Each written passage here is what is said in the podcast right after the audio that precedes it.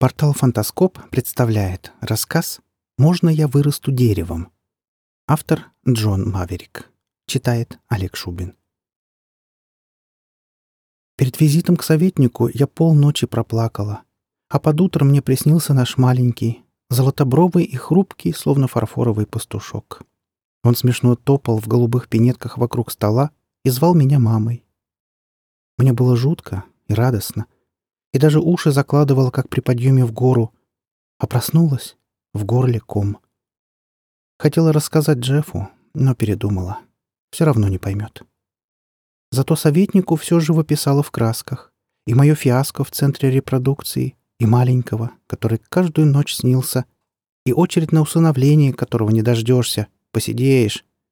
Советник равнодушно кивал и в тетрадку все записывал, а потом взглянул на меня поверх очков — совсем как Джефф, когда сердится, и спросил. «Фрау Хоффман, а не желаете ли завести собачку? По-моему, неплохая альтернатива». «Что?» — опешила я. «Собачку. Я ребенка хочу. Сына или дочку. Настоящего ребенка, человеческого. А вы мне кого предлагаете? Что за тварь такую?» «Ну...» — советник поднял палец, как указку, сразу сделавшись похожим на школьного учителя, который вот-вот изречет что-то разумное и вечное. Собственно, собачки не люди, но они очень восприимчивы. Я бы сказал, это самые восприимчивые существа на планете. Из одной и той же особи можно воспитать кого угодно. Ласкового домашнего зверька, ну, хомячка, к примеру, или попугайчика, сторожевого пса, цирковую лошадь или человека. Понимаю, странно звучит, ну, попробуйте, сами убедитесь. Они все схватывают на лету. «А чем черт не шутит?» — подумала я. «Попробовать, что ли, эту собачку? Что я теряю в конце-то концов? А не получится, отдам обратно в питомник. Пусть другие воспитывают». Джефф, как неудивительно, обрадовался. «Давно пора завести малыша, а то у нас как-то мертво». «Мертво? Каково, а?» Крутишься день-деньской, изучаешь всякий фэн-шуй, подбираешь обои под цвет ковра и кактусы под цвет занавесок. И вот она, благодарность. «Как в оранжерее», — сказал. «Сплошные искусственные ландшафты». Мы немного поспорили и в тот же вечер отправились в питомник выбирать собачку. Мрачная косоугольная коробка из железобетона и черного бронированного стекла — втиснутая между студенческим общежитием и маленькой частной школой, изнутри оказалась чем-то средним между зоопарком и тюрьмой для душевно нездоровых преступников. На дне крошечных загончиков камер мутный, как спитой чай, мрак, копошился, бурлил и повизгивал. В нем что-то жило, но что именно, не разглядеть за густой завесой из шепота, лая, желтых дымчатых бликов, запахов и вздохов. Лишь в коридоре теплились под потолком голые лампочки, о которые стукались на лету сытые майские жуки. «Если они разумны», — пробормотал Джефф, — «то как можно держать их в таких условиях?» Шагавшая впереди воспитательница передернула костлявыми плечами. «Неужели разумен кусок пластилина?» «Вот, держите». И, отворив одну из клеток, выволокла из темноты в освещенный коридор нечто хмурое и лохматое, теплопалевое, как с детства любимый плюшевый мишка — оно оскалилось из-под спутанной челки и тоненько прозрачно завыло. Я невольно отпрянула, а Джефф спросил. «Это кто, мальчик или девочка?» «А вам кого нужно?» — осклабилась воспитательница. Вопрос оказался не так-то прост. Рано утром, пока волосатая и хмурая сопела в постели, разметавшись по моей цветастой подушке и доверчиво подперев щеку языком, будто сосала во сне леденец, мы устроили маленький семейный совет. Джефф утверждал, что мальчишки неприхотливее, с ними и в поход легче пойти, и на рыбалку в ночь, и смастерить что-нибудь, скворечник или табуретку. Зато девочки ласковее, — возражала я, — и послушнее. Им проще привить традиционные семейные ценности. В конце концов, собачкину судьбу решило великолепное роскошно-голубое платье с широким поясом и огромным белым бантом, которое я заприметила накануне в витрине супермаркета. — под стать платью мы подобрали ей лакированные башмачки, кроватку под воздушно-розовым балдахином и скромное имя Полли. Джефф на радостях накупил целый ящик детского питания, но я настояла, чтобы собачку кормили со стола. Кто ее знает, сколько ей лет? Ну пусть будет побольше, хотя бы пять или шесть. С малышами такая возня. И вот мы зажили втроем. Мы с Джеффом бок о бок непонятно с кем или с чем. Посмотришь, в чулках, в оборочках, в кофточке с отложным воротничком. Девочка как девочка. Счесать лохматость со лба и гладко заплести, за стол усадить, может накорябать печатными буквами свое имя. Или над книжкой замрет, пальцем обслюнявив страницы, а за оконное лето тонким карандашиком нарисует ей веснушки, да отмоет лицо до румяной белизны. А через пять минут отвернешься, а она уже носится на четвереньках по дому, скользит, как солнечный луч по стенам, по перилам, по лестнице вверх и вниз, нетерпеливая, яркая. Перед нашим крыльцом топорщится ежиком осота небольшая полянка, обрамленная кустами, за которыми, чуть подальше, ажурный синевой клубится городской лесопарк. По утрам на розовом от восходящего солнца газоне резвятся заячьи семейки, непуганные, уютные, точно выставленные в пасхальной витрине игрушки.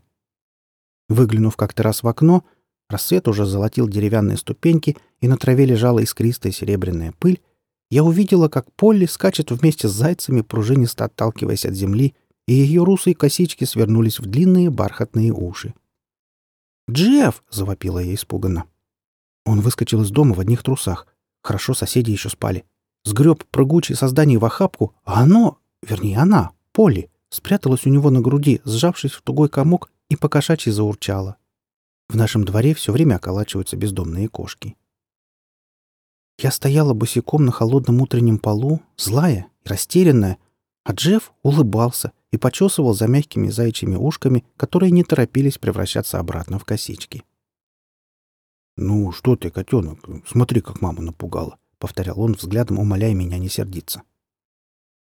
«Моя муза», — говорил Джефф, смеясь. «Ты моя маленькая муза и, взмахнув кистью, оживлял на холсте дичайшую какофонию изогнутых линий, кривых мазков, нелепых контуров и цветовых пятен. Как получилось, что мелкий чиновник с зарплаты гастарбайтера ни с того ни сего возомнил себя Ван Гогом, удивлялась я. «Я с детства мечтал рисовать», — объяснял Джефф. «Но все руки не доходили. А сейчас решил, что пора. На самом деле для того, чтобы чему-то научиться, нужно немного смелости. Только и всего», — улыбался он. А уж с такой помощницей, как наша дочка. Дочка, кривилась я. Быстро же вы спелись. Иногда мне кажется, что Джефф сам в детстве был собачкой. Оттого он такой хаотичный, бестактный, подвержен странным желаниям и инстинктам. Снаружи — мужчина, муж, а внутри — одному богу ведомо что. На поверхности — блик, игривое серебрение, а под ней — омут неведомой глубины. Потому, должно быть, и детей у нас нет, что как невозможно смешать масло с водой, так не скрестить Homo sapiens с неумелой под него подделкой.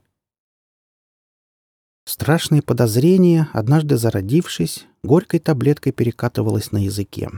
Хотелось выплюнуть ему в лицо, но я сдерживалась.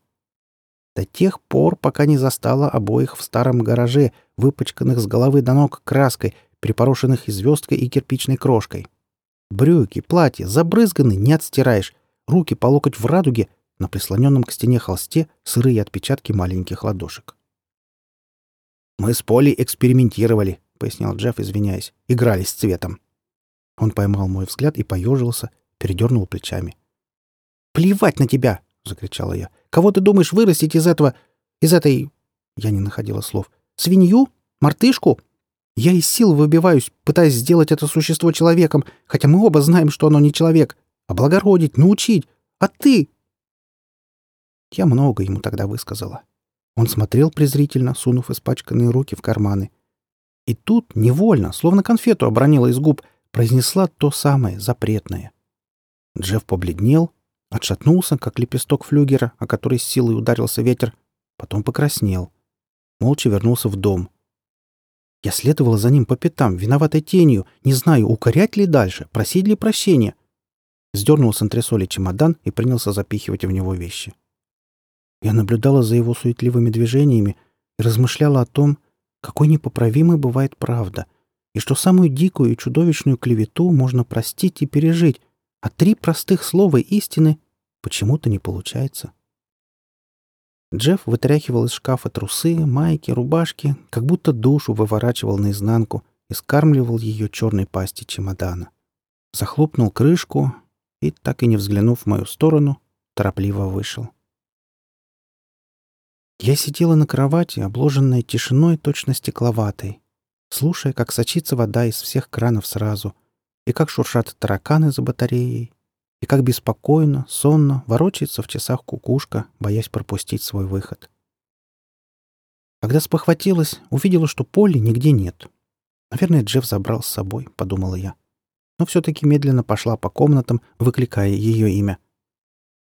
Девочка стояла в гараже на высокой табуретке, закрыв глаза и раскинув руки. Неподвижно, хотя табуретка была колченогой, не шатаясь и как будто не дыша. «Мама, можно я вырасту деревом?» — просипела, не открывая глаз. На растопыренных пальцах уже начали разворачиваться клейкие нежно-зеленые листочки. «Ну, конечно, нет». Я обняла девочку и осторожно сняла ее с табуретки. Листья опали. «Глупая, все будет хорошо.